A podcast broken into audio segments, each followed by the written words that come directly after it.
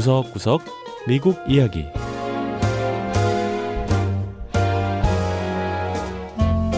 미국 곳곳의 다양한 모습과 진솔한 미국인의 이야기를 전해드리는 구석구석 미국 이야기 김현숙입니다. 신종 코로나 바이러스로 전 세계가 신음하고 있을 때 최전방에서 바이러스와 싸운 사람들이 바로 의료진입니다. 코로나 사태를 겪으면서 많은 사람이 의료계 종사자들에 대한 감사와 존경의 마음을 다시금 갖게 됐을 텐데요.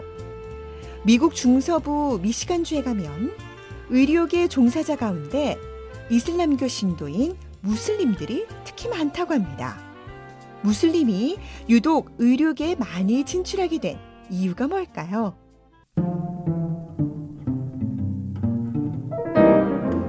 첫 번째 이야기, 미시간의 건강을 책임지는 무슬림 의료인들.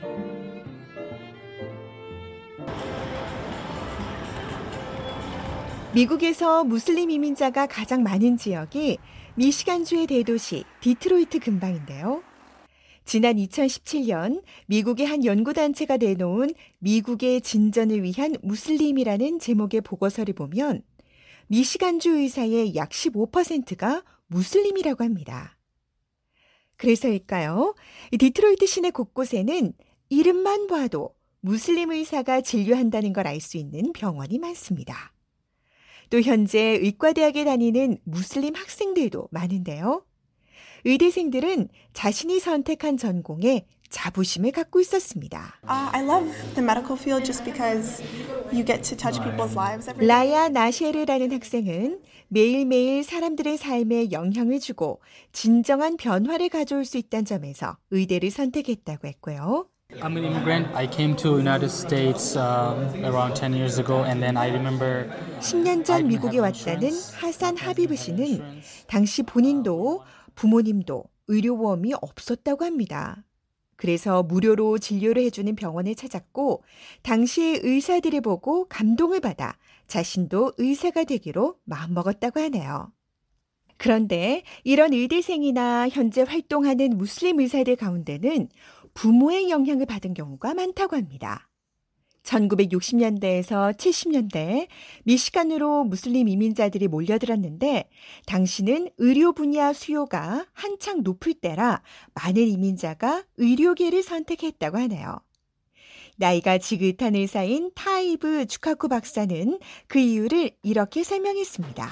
And there is a meritocracy here, which is the society believes in hard work. 미국은 실력주의, 그러니까 열심히 일하고 실력 있는 사람이 인정받는 사회다 보니 많은 의사가 이 같은 기회를 찾아 미국에 왔고 마침 당시에 미국이 의사를 많이 필요로 하던 때였다는 겁니다.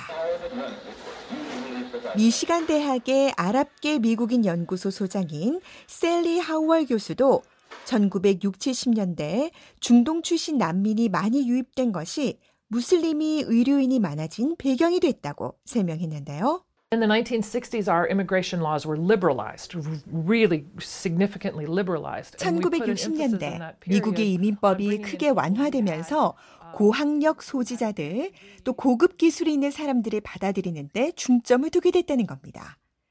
또한 미국인 인력으로 채우지 못하는 분야의 기술이나 경력이 있는 사람을 선호했는데 그런 분야 가운데 하나가 바로 의료계였다는 거죠. 이 디트로이트 이민 사회에서 의사는 선망의 대상이라고 합니다. Back in our countries where we came from, doctors are at a very 주카쿠 박사는 이민자들의 출신국에서도 의사라고 하면 아주 귀한 대접을 받았다고 하네요. So universally understood success track.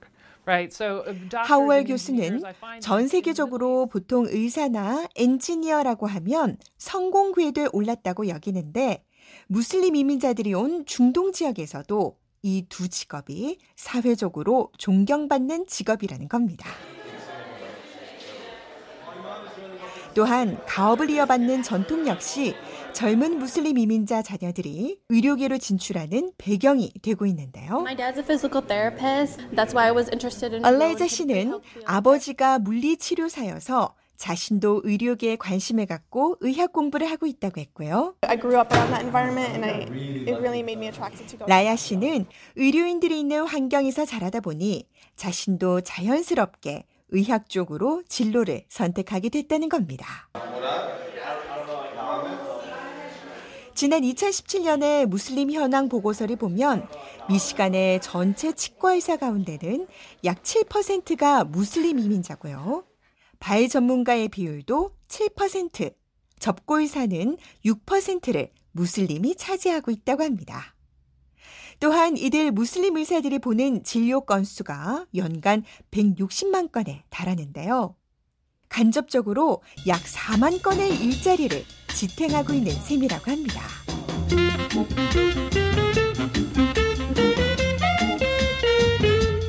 두 번째 이야기, 노인들의 건강을 위한 가상현실 VR 서비스.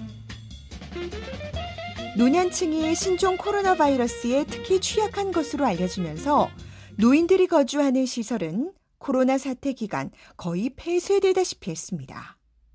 노인 입주자의 외출이 금지되는 건 당연하고 입주자를 보호하기 위해 외부 방문객의 출입도 금지가 됐죠. 전문가들은 이런 단절 생활이 노인들의 외로움을 가중한다며 우려의 목소리를 냈는데요. 미국의 한 가상현실 VR 회사가 바로 이런 노인들을 돕기 위해 미 전역의 노인시설에 VR 서비스를 이용할 수 있는 기기를 기부했다고 합니다. 75살의 아일린 히가 할머니. 오늘은 아주 특별한 경험을 해볼 참입니다. 눈과 귀를 다 가리는 커다란 헤드셋을 쓰자 방의 내 벽면은 사라지고 눈앞에 푸른 창공이 펼쳐지는데요.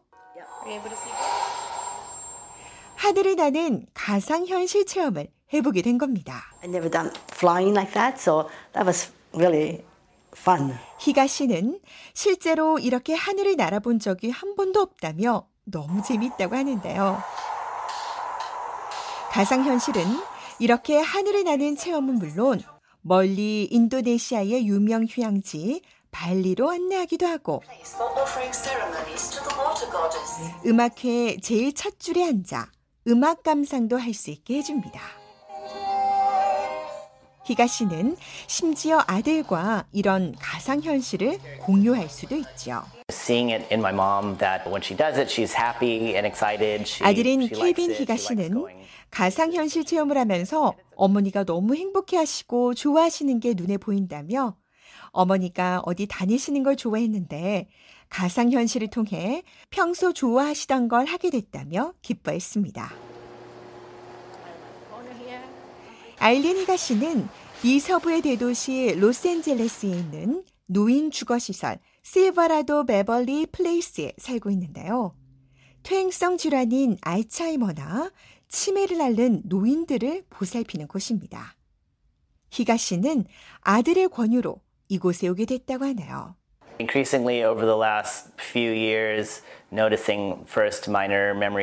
지난 몇 년간 어머니의 기억력 감퇴가 시작되더니 점차 더 크고 중요한 일들을 기억하지 못하게 되셨단 겁니다.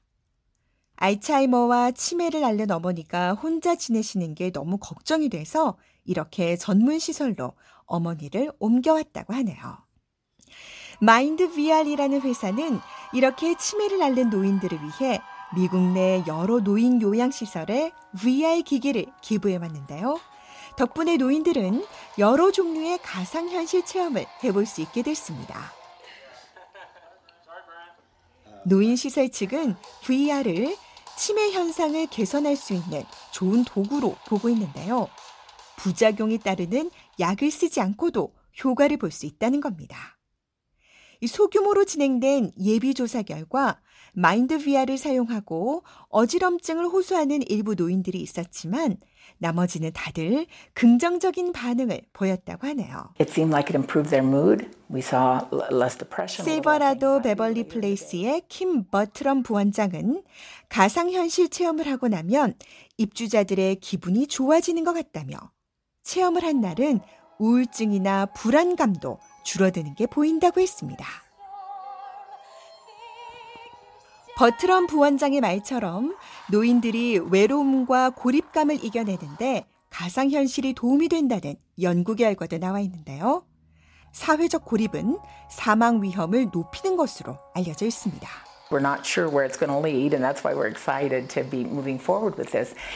버트럼 부원장은 가상현실이 앞으로 어떻게 활용될지 아직 확실하진 않지만 늘상 누워만 있고 더는 이전의 일상생활을 즐길 수 없는 노인들에게 이 VR은 다시금 사랑하는 사람과 함께했던 여행지를 가볼 수 있는 기회는 마련해 줄 것으로 기대했는데요.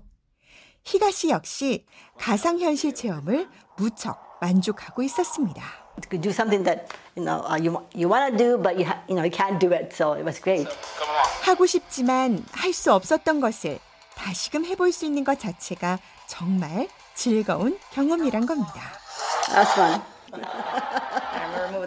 히가 씨는 앞으로 VR을 통해 더 다양한 것들을 경험하고 더 멋진 곳들을 여행할 수 있길 기대하고 있었습니다.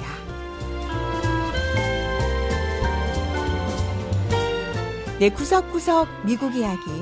다음 주에는 미국의 또 다른 곳에 숨어있는 이야기와 함께 다시 찾아오겠습니다. 함께해 주신 여러분 고맙습니다.